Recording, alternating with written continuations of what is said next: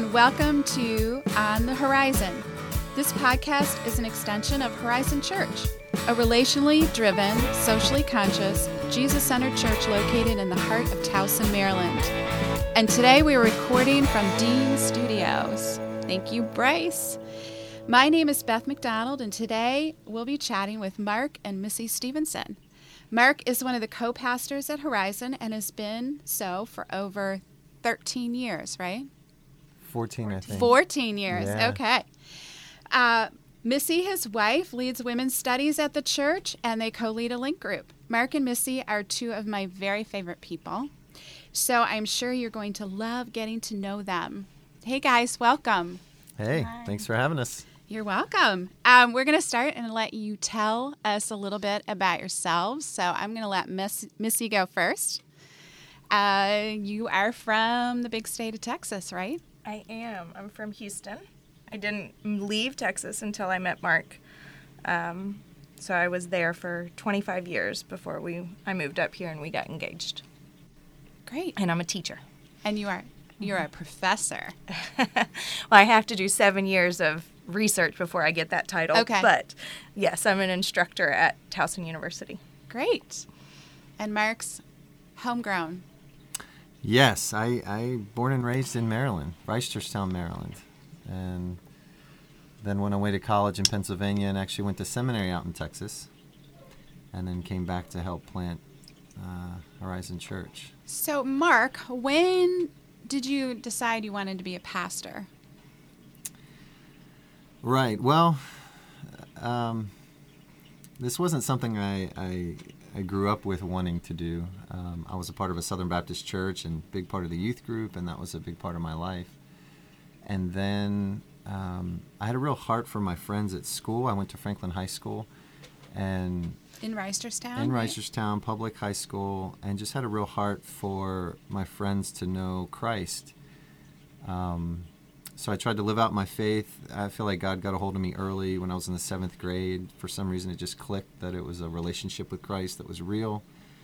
And so I really wanted my friends to experience that. So I did a lot of um, just witnessing to my friends and, and sharing Christ with them and trying to be an example. And then the biggest thing, though, the I guess my calling happened the summer between my junior and senior years of high school. And uh, me and some friends decided we had never read the whole Bible. And so we were going to read the whole Bible, um, Old and New Testament, that summer, which, if you've ever tried that, requires a, an enormous amount of t- time reading. Especially Leviticus. Yeah, that was the fun stuff. Um, I think I was spending probably an hour and a half a day reading and praying, and and so um, it was in that time that my uncle was dying of AIDS, and so that was a big scandal because on on my mom's side of the family they were from Indiana, like farm, you know, grew up on a farm, so. Um, that was very uh, sort of scandalous, and uh, but my uncle he he had contracted HIV and was dying of AIDS, and I just one time when I was spending time with the Lord reading the Bible, I felt like the Lord's asked me to go share the gospel with him, and I was 16, 17 years old, so I felt like there's no way, there's got to be somebody better to do that. so I made a bargain with God, which is never a good thing to do, but I said if you get me out there, and we had no plans of going out there to Indiana if you get me out there, I'll share the gospel. And that's exactly what he did. Two weeks later, my mom said, you know, Uncle Rusty's dying. We're going to go visit him. And so, uh, you know, I, I had a lot of trepidation. I tried to back out a few times, but uh, at the end of it, I was holding my uncle's hand, you know, Mm. sharing the gospel with him. Right. And his brain had atrophied from AIDS a little bit, so he wasn't very verbal. But um, after I shared the gospel with him, told him that Jesus loved him no matter what, you know, and that we wanted him to be in heaven with us. And my grandmother was there, my mom was there, my sister was there. They were all bawling their eyes out, you know, in, in the hospital room.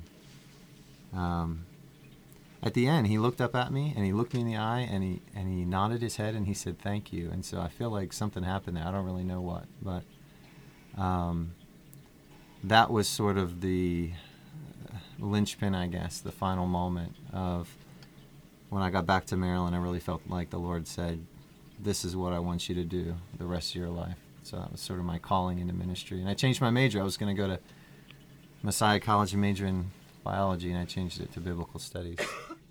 You were going to be pre med, right?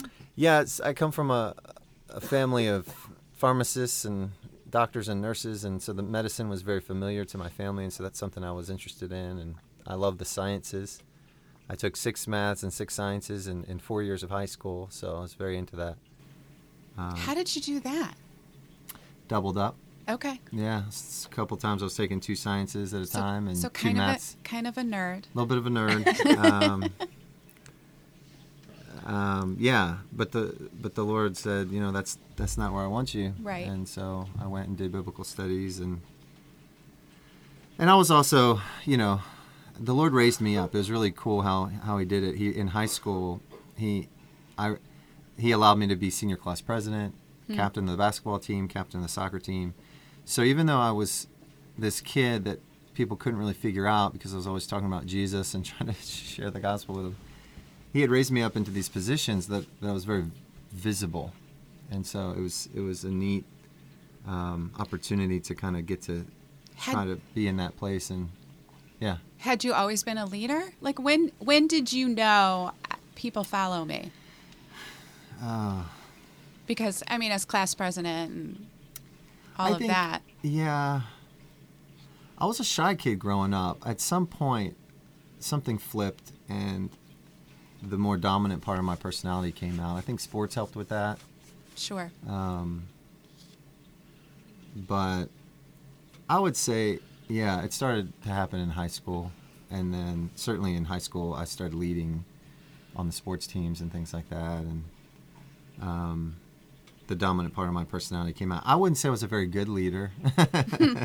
I just uh, spoke up when other people didn't and stepped in there to take charge when other people didn't. So I wasn't I wasn't a very good leader, but but I at least did that. So um, and then I think later on in life, the Lord had to teach me how to what real leadership looked like. But yeah, You went to Baylor for seminary.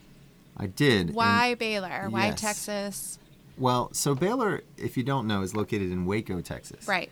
And at the time, the only thing Waco was known for was Dave Koresh. You know, they called it Wacko Waco. No, no Joanna and Chip. No, see the the you know Magnolia had did not exist. And She was a Baylor student. she was a. Baylor student at the same time uh, that I was there in seminary. I think she's around our same age. She's right? my age. Okay. She's a year younger. So she was in her senior year when I was in my first. She was in her senior year at Baylor when I was in my first year at seminary there. Okay. Um, but yeah, RG three hadn't happened. Those of you who like football, um, the Heisman, you know, like Art Briles hadn't come to. You know, Baylor football was terrible. Okay. Um, so Waco was very different when when I was there. But yeah, three years of seminary there. Um, loved it. It was a great experience. Then how did you end up at Horizon? Back home. Right. So when I was in my final years at Messiah College, which is where I went to school up in Pennsylvania, just outside of Harrisburg, Pennsylvania, um, these two guys moved up from New Orleans to plant a church in the Owings Mills area, and they called it Horizon Church. And my sister was a big part of it. She was a part of the ground floor, the very first small group that they had. So I got to hear about this church plant and how they were wanting to do church differently. And because I had spent time in high school trying to witness to my friends, you know, I, actually, a couple of my friends did come to my Southern Baptist church that I invited them to, Yeah. but it was like a terrible environment for them. and when Young Life came to my high school my senior year, at one point I had 60 kids in, in my parents' basement at a Young Life With club. a Young Life, Yeah, so I saw how Young Life was so much better at reaching people for Christ than my Southern Baptist church was. And that sparked in me like a desire to do church differently. And these guys, you know, Dave and Clay moved up from uh, New Orleans to plant a church, and they were doing church differently, and I love that. So I got to learn some from them. And then when I went to seminary, I actually took a church planting class. I was very interested when I graduated on trying to go be a part of something that was doing church differently. Um, so I did an internship the summer before my last year of seminary with Horizon. Uh, and at the time, they were looking to plant a church in Towson. Okay. So I spent some time with the Owings Mills crew and then some time with this fledgling group. It was really just a small group that met in someone's basement at the time.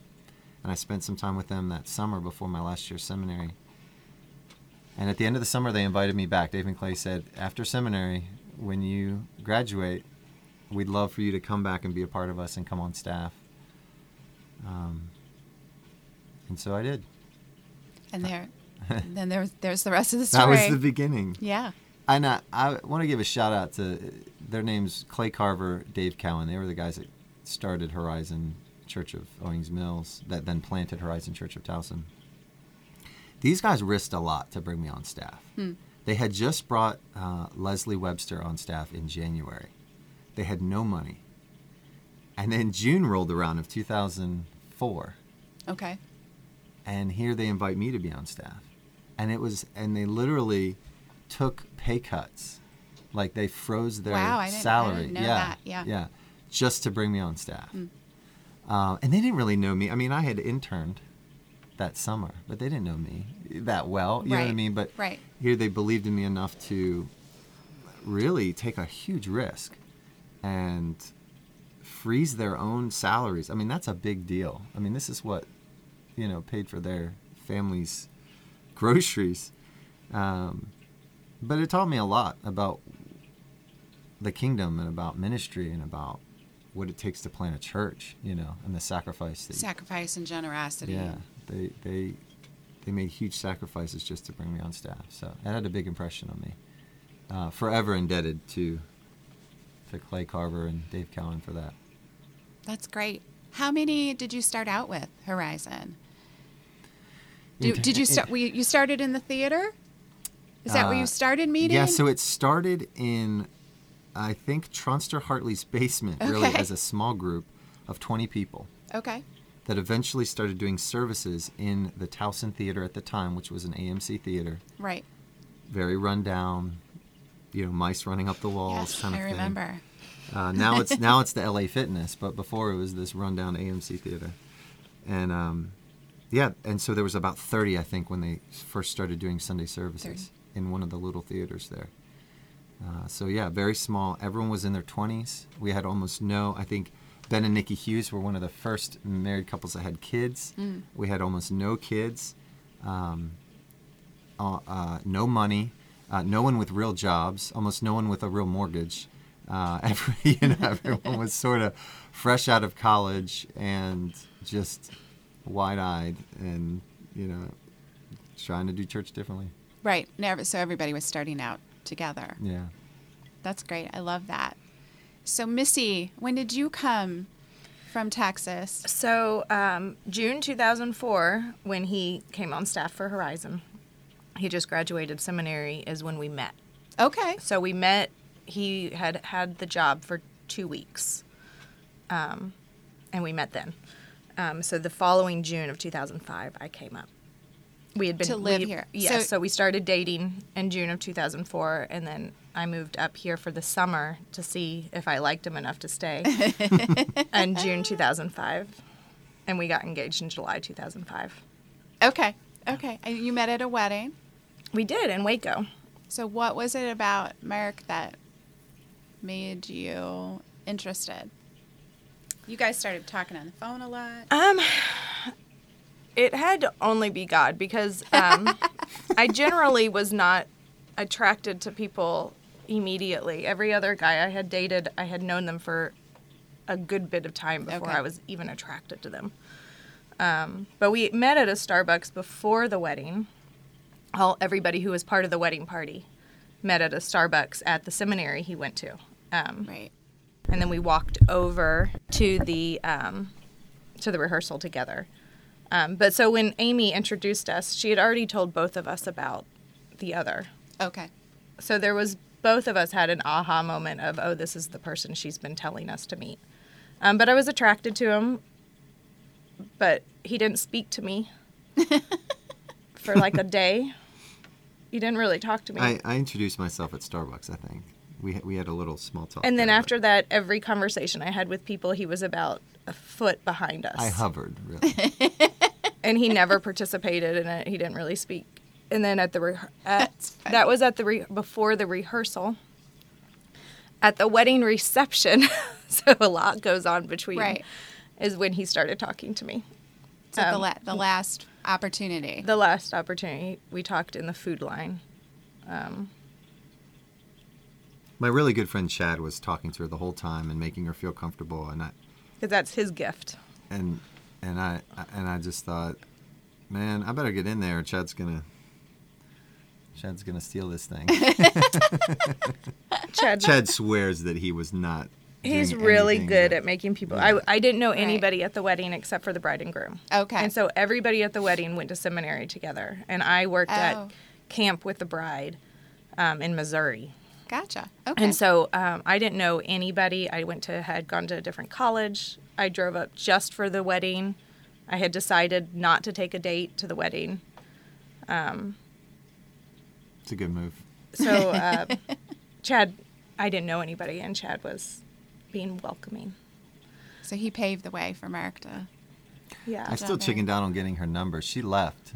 She left the wedding. So how did you connect later? So this is great. This is, I think, part of the part of the God thing. She literally walked out of the doors of the seminary and to her car to the parking lot.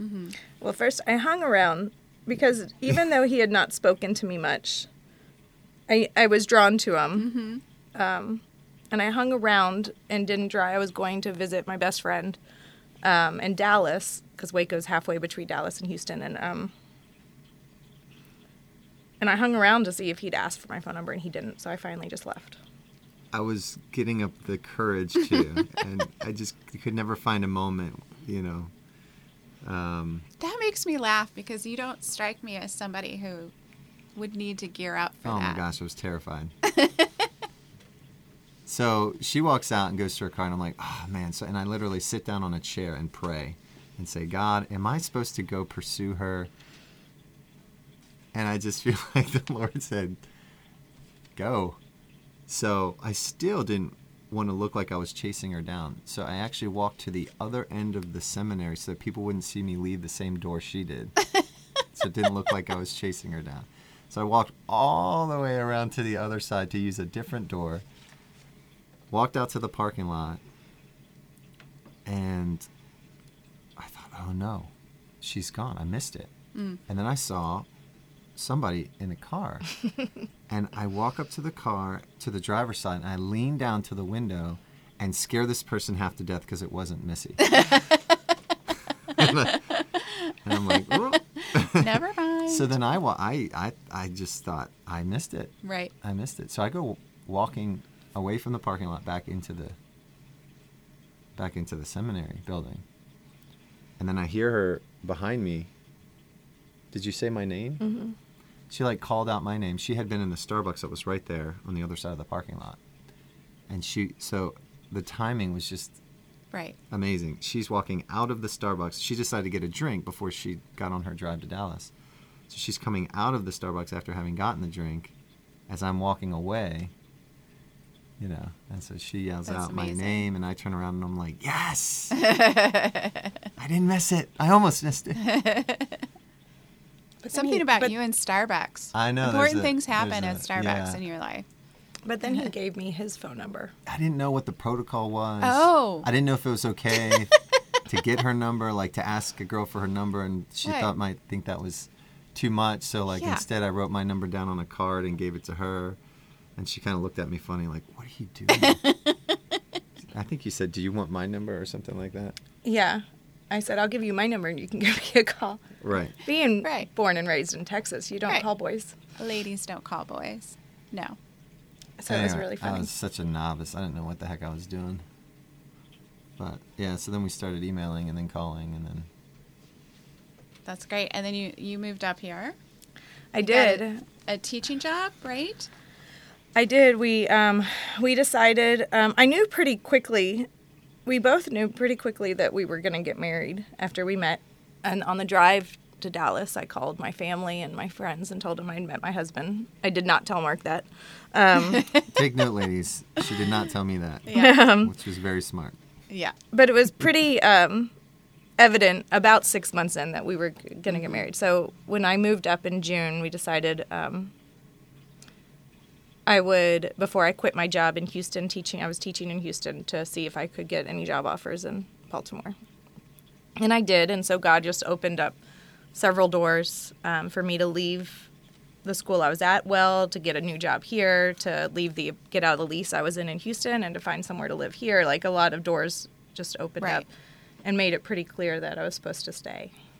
How did you feel about being a pastor's wife? Is that something you had to think about? Before we got married. Mm-hmm. Um, I did. He kept on telling me about it. I, um, my best friend is a pastor's wife, um, the one I was actually going to see.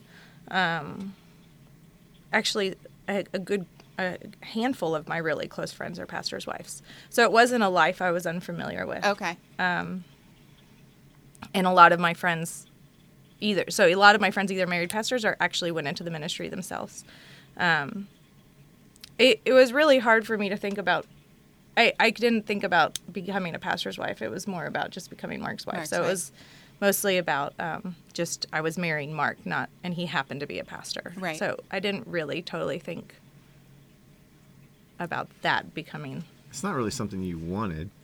You had friends that pers- like that's something they would put that on was their like list. a goal. Like, oh, interesting. like they wanted to be. That's Yeah. not something you ever wanted. yeah. No. I didn't grow up Baptist either, so I didn't Right. think I would ever um, marry someone for the Baptist background. Sure. That was um, something I I didn't necessarily see myself doing. Um, so it wasn't a life. It wasn't what I expected. I, I never would have thought of it. Or living in Maryland. Or right. living in Maryland. I know you miss Texas. Yeah. What do you la- What do you miss most Um, besides family? I know Yeah, my family's there. But besides, that. um, the people and the culture is just really unique down there. Um, it's a really warm climate, not just weather-wise. It, the um, people are warm. People are really friendly. Um, I use the word easy a lot to describe it, and it's not because it's not it doesn't have bustling cities. I mean, Houston is busier and more trafficy Sure. than Baltimore and bigger, right? um, and bigger. Um, but there is just an ease of living down there, and I think it has to do with people make life easy for other people down there, if that makes sense. it does. Like people just, um, it's just easy being around other people down there, and the culture is just good. I don't That's know. interesting. So you're at Towson now. So how did you get from teaching? Did you always want to be a teacher? No. Oh, what did you want to be? I wanted to be a journalist. So I started off as a journalism major and then decided I could be a journalist as an English major. Okay. And so, um, and it would broaden me up in case I wanted to teach. So there was always an in case I wanted to teach, and it kind of was my um, backup plan if I couldn't make it in the world of journalism. Um, so the summer after I graduated, um, before I did my student teaching, I went to Nashville and I interviewed at Lifeway, and I was gonna go work for one of their um, young adult magazines, and and that was gonna be what I was gonna do, and I was gonna student teach and finish up that um, certification so that I had it done, Right. and I really liked it. You enjoyed student teaching. Mm-hmm. So I really liked it. I really enjoyed it, and decided that this is just. It was more of where God wanted me. So how did you go from teaching to being a, uh, at the college level? Um, well, that was also just another God thing. I was um, working at Chick Fil A, so um, Oh, Ba- that's babies right. I though. remember Babies babies are. So you had one of the reasons why that happened. so when Nate was one, in Nate's first year, I was working full time still at, at in high school. English is what I taught, um, and we were going to do it because we needed the second income, but we just it was about halfway through that year that it was like February I think that we were like we can't. I couldn't keep doing it. right. Um, No, I know it's a it's a lot of work. It Outs- was. It was a outside of lot. those hours that you're at school. the hours were so much and um, the workload was heavy so we decided we were just going to take a risk and i was going to quit teaching when nate was one and just really pray for um, opportunities. For so for about that was june 2010 um, so i did a lot of odds and ends. I worked uh, for chick-fil-a for marketing. I did a lot of curriculum writing. I did a lot of online stuff um, up until 2013 um, and then I just uh, the Mark was friends with the what was Mike's job, Baptist pastor. I mean, the student Baptist. Yeah, there was a Minister? ministry leader on campus for the Baptist Student Ministries. and so Mark was working closely with Mike McQuitty, and then his wife Vicki McQuitty is a professor in the education college of education in Towson. So she was the first person to give me my foot in the door. I had supervised student teaching from um, already, and then when she found out I had already done that, she um, put my name in and got me in Right. to start teaching. So you enjoy it. There's no going back to high school. Yeah, I don't think so. I do enjoy it a lot. It's more man- more manageable, or Yeah, it's flexible. We work it around um, the kids' school schedule, the sc- um, kids' preschool schedule. Um, the workload is less, the money is less, but the workload is less also. Um, so it makes it more. It makes it easier for me to be more present with the kids. and ba- have a little bit of balance. Yeah. Right. So you have three children. Mm-hmm. Can you tell me a little bit about each one? Uh, Nate's our oldest. He turned nine um, this past summer. Um, he's a really strong leader. That's his consistent, the consistent thing we hear from teachers at school um, is that he has really strong natural leadership um, skills already. Um, he innately knows the right thing to do, and he, he really strives hard to do that. Um, we I would say a worry of ours is his perfectionism that because he strives so much to do things well um, sometimes he beats himself up a little too much over not doing things well. Right. but he is he's a strong leader. He's a great oldest child. He takes care of his brother and sister really well um, I don't know what else would you add He's about really Nate? thoughtful. And he has an incredible memory. That kid can memorize like I have never seen. I mean, he, he He- off a Bible verse in at Awanas, so he's a part of this Awanas club on Right. Tuesday nights, you know, and they have to memorize scripture, and he, he'll memorize like six, seven, eight passages of scripture. It'll take him ten minutes, That's amazing. That's really helpful and in not, school. not only will he remember it, but he'll remember it weeks later. yeah it's not short Wow. term memory And we're like, what? What? I can't remember where my keys are. It's it's really amazing. That's he's an avid reader Yeah, lots of reading. he loves to read Every, often when I see him, he's reading a book somewhere. Yeah, he loves to read. Um, right now, he's going through the Harry Potter series, so he's really loving that. Um, plays soccer, plays baseball, loves baseball. Yeah, it's definitely his his best sport is baseball. Um, Then you have Wes. Wesley is um, will be seven in January, and he's just our little bundle of life. He um, He's His- a he's a lover. he's our lover for sure. He snuggles, loves, words of affirmation, kisses. He could kiss his he could kiss mommy a hundred times Aw, and not That's so not sweet. get old. Like he just or his random I love yous. He's he's very very affectionate. yeah. um, he um,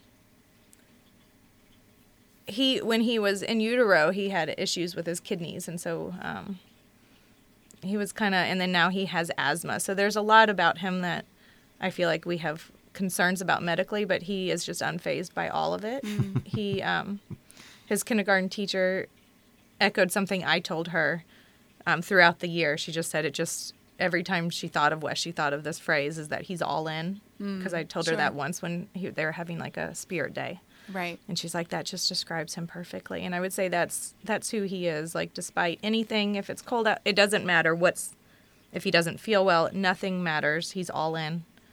Um, so he's just 110% at everything he does. That's great. He, um, he's got a lot of, a lot of energy. He's really creative. Loves c- wearing costumes. He is. He's very creative. That's great. That's fun. very costume. Um, I think sometimes his um, his hyper focus on what he's doing makes him him seem um, defiant, but he's not defiant at all. And I think he he's a little bit more of um, he's just so into what he's doing all the time that Right. it's hard for him to break away from it. Sure. Um, so he's he has stretched us in that way to learn how to um, find Tell him- strategies tell him ten times to brush his teeth. strategies to break away from what he's Right. focused on to focus on what we want him to. Right. Um, that's quite different from Nate, but um, but it's just so fun to see him so into stuff. into things. That's great. Yeah. That's so fun. And then little Emily. Yeah, so she's she's four, and she's um, She's adorable. she's a daddy's girl. Totally a daddy's girl. She always has been. He was the only one who she'd stop crying for when she Aw. was little, a baby. Um, she loves her brothers. She calls them the brothers, the brothers. Cute. Um, she waits impatiently for them to get home every single day from school. Cute. Wes and her play like crazy together. Mm-hmm. They just live in this little imaginative imaginative world that's adorable. Um, she's bossy, um, and persistent, Mm-hmm. uh, and she knows what she wants, and she lets us all know. And she just added a whole bunch to our family that we, I don't think, realized we were missing because she's Mm. just, she's so fun. It's so interesting to have three children who are so uh, different from one another. She has so much joy, so much fun. She just, I think she brings joy and fun Mm. into the room when she walks in the room. She loves to dance. She loves Nonstop. to dance. Everything is a song. She makes up songs for everything. Oh, I love that. So she's very girly, which is fun. Which is fun for you. Mhm. Yeah. That's really fun. So you are te- teaching at the college level. You have three children and you lead some women's Bible studies. Yeah. You've been doing that for a while, right? Yeah, I think the first time we started offering women's Bible studies was somewhere around Mark in my first year being married. So somewhere in the 2006, 2007 range. Um, I've taken a couple semesters here and there off when I've had babies, but for the most part, yeah. I've e- I've led them with a handful of different people. Um, Angela um, Sanford is definitely the lead on it these days. Right. Um, I led it with my sister-in-law Jen for a while, with Tara. So yeah, just different people throughout, and it's Missy won't say this, but she's really good at leading. really good at leading discussions. You- You're Oh, very thank- good at it. Thank you. Have you had a favorite, or is that hard to pick? That's really hard to pick. I was talking to Mark about that. Um, anything by Beth Moore and Priscilla Shirer are always my favorites. Right. I love them too. Um, I would say each of them have just come in different seasons. So I, I do a lot of them by myself, and I do a lot with groups, Mhm. and I feel like I have different favorites based on in different environments. Um, I recommend probably Breaking Free the most by Beth Moore. right. I think my favorite to do with the Horizon Women was Esther. Okay. Gosh, way back. I don't even know when. Um, one of my favorites to do by myself was Daniel. I think it was mostly because I was doing it when Katie Laughlin got sick, and it just felt like it was really timely. Sure. Um, so I feel like every Bible study I have different different things that stood out to me. Right. during it. God. God brings them in. Yeah, Priscilla Shirer. I love the Armor of God. That was a great one. Yeah. That's great. Yeah. Mark, do have you had a like a favorite sermon series that you've done, or Mm. no? Too hard to pick. It's tough, you know, when you think about 14 years of ministry and a Right. different series It's every a lot month. of sermons. Do you know how many you've given? Oh my lord. No, I don't. I, you know, it's it's like picking your favorite child. Right. Um, right. I will say that there's been a couple that have stood out. Uh, not because they were my favorite, but more because of what almost what I learned from them. Mm-hmm. One was one sermon I preached in a seminary class. It was a preaching class, and you had to get up in front of the class and preach a sermon. That would be intimidating. And they're all taking notes on like what they're going to critique you on Sure. afterwards. And I'm preaching this sermon, and I'm looking out at my fellow classmates, and they're all just, you know, looking at me and taking notes. And then I look at my professor. His name was Dr. Pollard, and this guy changed my life. He's over in the corner. He's down here on the my right, lower right side, sitting close to me. He's just weeping. Hmm. And I'm like, what? What is happening? because my, you know, other 20, 20 year old, 21 year old seminary students, they're Right. just stoic Right. and taking notes. right. And he's something different is happening with him. Mm. And I know it wasn't my sermon. I'm a seminary student learning how to preach. This is a preaching class. He's Right. teaching me how to preach. Right. and what it taught me was how much we get out of a sermon has so much to do with our heart posture. Um, and while it's you, you want to have a good sermon, you want to have a good presentation. There's skills that you can Right. learn. There's there's gifting. All of that's true, but then there's this other side, and it's the recipient. It's the heart posture of the recipient, and he's sitting there with this incredibly humble heart posture. Of so somehow he is hearing from the Lord, and everyone else is just taking notes on mm-hmm. what they're going to critique mm-hmm. in my sermon. But he, he something different's happening with him because of him, mm-hmm. because of his heart. So that that was one that I'll forever Oh, sure. remember. Sure. Um, the other one is actually Horizon Owings Mills and Horizon Towson. Early on in the history of Horizon Towson, we did a combined Easter service. Hmm. And so our worship teams combined together and led worship together. And then uh, we had done this a couple times, and I was actually up in the rotation to preach. And something happened. I can't remember which year it was, but something happened when I got up to preach. It's hard to describe, but it was like the room was electric, and it was like the presence of God like descended. it Sure. was crazy, but there was there was that one was memorable because of the feeling of it felt like because we combined because we joined together hmm. because there was such unity in the room between these two churches again not not because there was something special with my sermon but because of that atmosphere like the lord did something special Right. like it was powerful we all walked away like man what just happened Right. you know it was really powerful That's beautiful. So, is teaching your favorite part of being a pastor, preaching? Or is something yeah. else? Yeah, I'd say it's definitely one of my favorites. Um, um, teaching and preaching are definitely, yeah. I, I feel like there's a gifting there that I get to use. It's also, I think, what some people don't know about the sermon creation process is that it's a creative process. So sometimes people think it's like putting together lesson plans for teaching, and it's a lot less like that, and it's a lot more like making music or making painting a painting. You know, like to me, it's it's less like creating like creating a curriculum, and it's more like a painting. Mm-hmm. So for me, there's a real it's it's the creative side of me gets to come out in in making it's crafting a sermon. Uh, so that part's fun for me. What do you wish people knew that you do that you don't think people realize As in the pa- congregation? as a pastor. Yeah. Or or anything else. I mean, did, what do you Um, wish the congregation knew Yeah. that you don't think they are aware of? Um, you know what you see on Sunday morning is just the very, very tip of the iceberg. Um, we joke about Ryan and I joke about we just get to work once a week, Right. But we really, when we say that, just know we really are joking when we say that. I'm sure Missy can attest to that, right? um, it, it really is the. It's almost the fruit of everything else we do.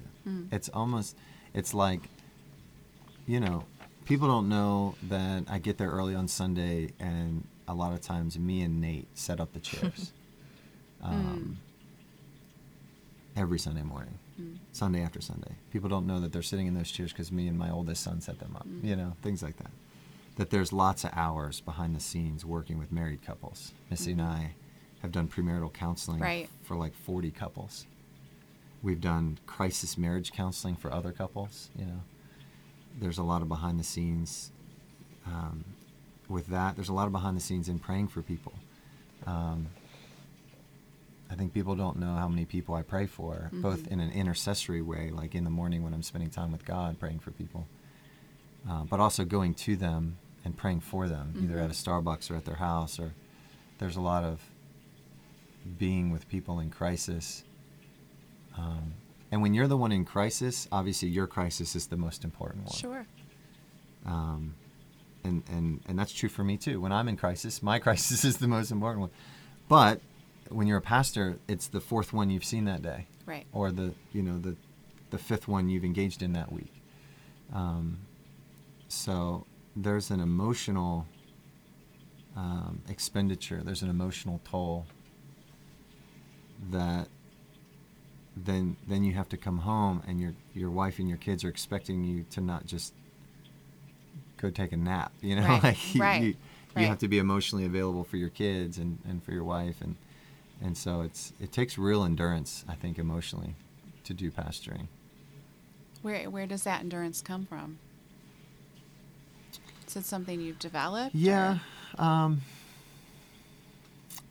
the reset for me is my time with the Lord in the morning. Mhm. So when I when I go and spend time with the Lord, I feel like He fills me in a very not in like a metaphorical way, in a very real way, Mhm. to be ready for the day. And then and then it's like a feeling like I need to go back to Him again. Mhm. There's there's not a feeling of like I should go spend time with the Lord because I know I'm supposed to. It's much more like I'm not going to make it if I don't if I don't go get refueled Right. and and and feed on his word and feed in his presence and get emotionally refueled and spiritually refueled. Mhm. So I think that's a huge part. And then I think just the experience of doing it for years. You you just like running. If you do it for years, Right. you, you build an endurance to Right. be able to your God increases your capacity as you as you faithfully um, steward something. Mhm. So that's part of it too, I think. Let's go. You both make that a priority.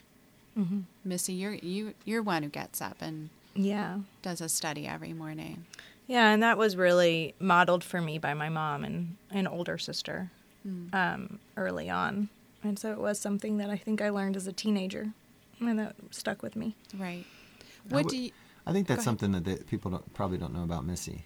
I was oh, uh, that was coming. Go Yeah. ahead. Tell Yeah. me. What do you wish people knew about well, Missy? that just that Yeah. that that she's up at five in the morning, uh, and has been for two decades or more, over two decades, praying, interceding, Mm.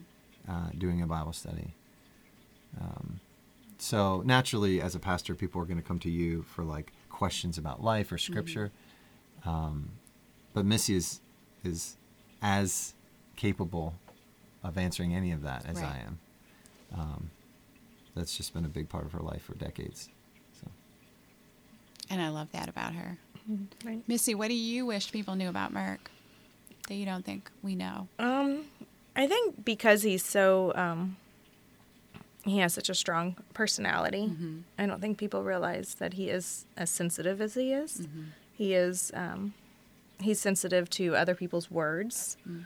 Um, he's sensitive to what people are going to pretty, um, pretty quickly. He, he, as, um, he just, he, de- he deeply feels, um, what people say, what people feel, and he, he walks with them in that Right. he's really sensitive and he's a um, sensitive to our kids needs and to my needs and and i don't think people would peg him as a caretaker but he is very much a caretaker in our house w- it's definitely a, a 50-50 split on the nurture and caretaking that happens in our home um, he dances with his daughter probably nightly i don't think people would expect that um, That's great. he's really great at talking to the boys and and helping them process. I, I, I think just people don't realize how um, how tender he is Mm. towards other people. You both cook to get. You both take turns cooking, right? Yeah, gosh, yeah, we take definitely take turns cooking. Right. Whoever's not cooking is is doing homework or something else. But um, Mark's a better cook than me, so Really? it works out nicely. Yeah. well, no, M- Missy is the baker. Okay. So all the yummy dessert baking cake. She's like an expert cake baker. She could be on one of those cake baking shows. I wouldn't go that far. Um, so I, she's definitely excels at the baking more than I do. I, I think I just um, throw things together. Well, it must taste. You must do a good job throwing it in. You know, I spent a season of my life watching the Food Network. Mm-hmm. Like I'd say a good Like nonstop. decade. It was I'd Yeah. say there was a decade of So my you life. where the absorbed main- it all? it was either Food show- Network or CNN. Those were like the two things that were Yes, on. I spent a decade where like two things I watched: That's awesome. CNN or the Food Network. So Right. I learned a lot from those chefs. Great. no, that's awesome. What do you guys do for fun together, the two of you, or as The a two of us? or as a family? I would say for the two of us, we we try to go away for our anniversary each year. Mm-hmm. Um, occasionally we'll get a date night, which is once in a blue moon, which is super fun. Yeah, but our anniversary, we usually try to get away, um, or just send the kids away. Somehow we're without kids. Right. Um, but as family, we do a lot of fun. we we really enjoy family activities. Um, I would say both of us. That's that's a highlight of seasons when we can do family outings and family activities. We have these seasonal traditions that we do. Every summer, there's a pilgrimage to Texas. Um, every September, we do apple and pumpkin picking up at Balgers in Taneytown. Um, we go and cut our Christmas tree down after Thanksgiving every year. Every uh, not every spring, but a lot of springs, we go down to see the cherry blossoms. Right. So there's these traditions that kind of like that. are seasonal that that that really we started when Before kids came, we started Just them. the two of you. yeah We started them as a way for Mark to get me to fall in love with Maryland. So he each season he would show me how beautiful Maryland is. Has it worked? Yes, I do love the seasons. I think Yeah. Maryland is beautiful. Yeah. it, it was the I was trying it was like the things that Maryland had that Texas didn't Right. right? like the four seasons and cherry blossoms and apple and pumpkin picking and these sort Right. of things are not normal things in Texas necessarily. Right. necessarily um, So they are our favorite things now for sure. yeah That's great. I love that. So I'm going to ask. There's a few questions that on the podcast I'm going to ask everybody, and end each podcast with that. So the first one is, what is feeding your soul right now? And I want to hear from each of you. You first. Uh, I know this is so like churchy Sunday school cliche, but this is the truth. It is. It is. It is that time with the Lord in the morning. Um, so I would say over the last three or four years, that time with the Lord has dramatically changed um, to where I'm having these encounters with the Lord in, in very tangible ways nearly every morning, um, which was not the norm for my life for, for forever. You know, uh, um, I, you know, would read the Bible and pray, and, and it was all good. And um, but I would say in the last in the last three years specifically, um, I have these profound encounters with the Lord where His presence is so rich and so real and so tangible um, that I just can't believe that I. I really can't believe that I get to be with the Creator of the universe like that every morning, and that He chooses to be with me like that every morning, every day. It's just it's it's mind-boggling, and so, um, so yeah, my soul really is fed in those encounters. I would say. That's beautiful. How about you, Missy? Well, to follow that, um, I would say, um, you know, our we we live a pretty busy life, mm-hmm. so I think any moments of rest are soul feeding. Right. Um, What does that look like for you? Because everybody rests differently. not doing anything, um, like not leaving the house, just Right. being with the kids, Right. Um, not having agendas, Right. or just getting to do what I want to do. Um, like going to the gym if I want to go. Mm-hmm. Um, I think that's what it looks like. I would love to curl up with a book, but three kids don't let you do that. So, um, And Missy has really deep, deep friendships that she developed back in Texas. yeah, so that would be. Um, So do you get to talk I do. talk with them? There's a group of five of us that have been friends since we were. I don't even know. Some of it, some of it goes back to second and third grade. Between second and third grade and eighth grade, we all met, and um, and their friendships mean a lot. So, um, Marco Polo, as silly, silly as Right. that sounds, but Marco Polo really um, keeps us connected. Right. Like it's just um, being a part of each other's life. So one's in Kansas, one's in Georgia, two are in Texas, and I'm here, and um, just being able to connect with them who have known me through so many different seasons helps. Yeah, you can't replicate history like that. No, It's- and it's or- important to have people. That just Depth, get yeah. just get it. They just know. You don't have to explain. Yeah, there's a knowing that's not that that's hard to come by when you make adult friendships, but mm-hmm. but they're it's been fun doing all of life with them, and several of them are in ministry, so it really helps. So, what is your growing edge right now?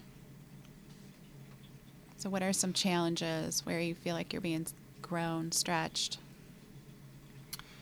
Uh, for me, I, I feel like the Lord has been taking me through this process of. Um, there's like these three phases where you. The first phase is you receive something. The second phase is it, it sort of changes your identity. You become you become that thing. Mm-hmm. But the third phase is then giving it away. Mm-hmm. So to me, the Lord has kind of highlighted this this that process as being kind of a um, like a pregnancy, Mm-hmm. where there's conception in the first phase and then gestation in the second phase, where there's a there's a carrying of that thing before you can give it away to Right. others. And so I'm really focused on things like, well, what it, I feel like I have received. So love, for example, I have received God's love, and then it's been this process of carrying God's love and and being, letting His love change my identity to like I am His beloved Son. Mm-hmm. But the growth edge for me right now is that third, that third phase, which is when I go to pray for someone, I want them to feel more than just my love for them. Mm-hmm. I hope that's true that they know that I love them, but I I want them to feel the Father's love. So, what does it look like for me to carry the Father's love in such a way, but then to be able to give it away? Mm-hmm. So that when I pray for someone, they actually experience how much the Father loves them or peace. So, you know, receive His peace, and then I Mhm. carry His peace with me wherever I go. But then that growth edge for me is it can't just stop with me. Like, it can't Mhm. just be where I'm experiencing His peace. It has to be that when I go pray for someone, they experience the peace of Christ. Right. Um, so that's the thing I'm constantly, that's constantly like, in my conversation with the Lord, let me say it that way, is is all about that third phase Mhm. right now. It's all about, I love that you've given me these things to carry, but I want everyone around me to Right. experience it. So how do I give it away? How do I release it in a way where they experience the love of the Father, the peace of Christ, Mhm. or, or, or healing, or whatever it is that I'm trying to give away? Like, um, that's that's the growth edge for me is learning how to do that, how, how to give it away. Right. I feel like that would be a constant, constant receiving, Yeah. kind of gestating and then Mhm. giving away. I mean, it, it would be a constant cycle Yeah. of doing that. Absolutely, and I feel like those first two phases I'm much more um, successful at. If that, I Mhm. don't know if successful is the right word, but um, it's that third one that I'm still Mhm. that I've got to grow in. I guess Sure. Sure. is giving giving it away so that the people around me can tangibly experience that. Mm. You know. That's great. How about you, Missy? Gosh, I don't know. I can't. I've been thinking about this question so much, and I can't figure it out. Um, I don't know. I think um, it's hard to tell right now because next and and starting in January, I'm going to go back to work full time. Mm-hmm. So I feel like I feel like so much is going to shift. Right. People That- may be listening to this right now in January, so Right. when this gets Oh. aired, you may already be back to work All right. Right, full Well, time.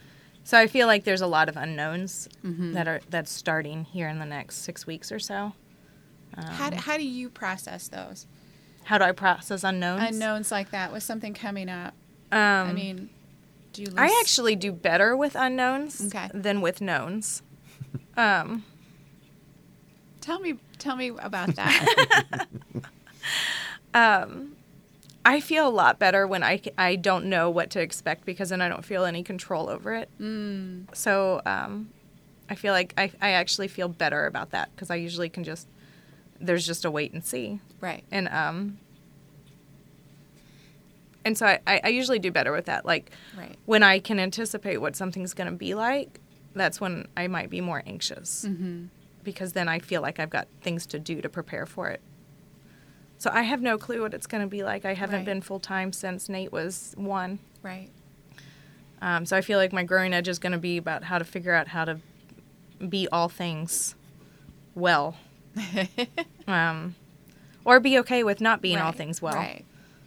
Um, I, it's going to be a shift for our family, so we got to figure that out. I recently heard. Jen Johnson from Bethel talking about balance and how you that that's an impossibility to to Yeah. have a, like a 50-50 or any kind of balance. It's more It's a rhythm. shifting and a rhythm. That's what I actually read just this morning. Um, Becky Kiser in Sacred Holidays said she hates balance, but she likes rhythm, and I Right. thought I like that too. I, I thought that was a good way of of thinking about that because there isn't. There's going to be there, especially with teaching. You know Right. this. There are periods of my semester that teaching requires more of me. It, it it takes over for a while. Yeah, and then there's periods um, of the semester where I can give most of my energy to the children, and, Mm-hmm. and there's just there's different different moments that my life shifts a lot in the semester. Right. So finding a new rhythm. Yeah, so I, I think so. I, I've got to figure out what that looks like. I don't Right. know what it's going to be like. So that's on the horizon for you too. Mhm. That is that's a new thing. Yeah.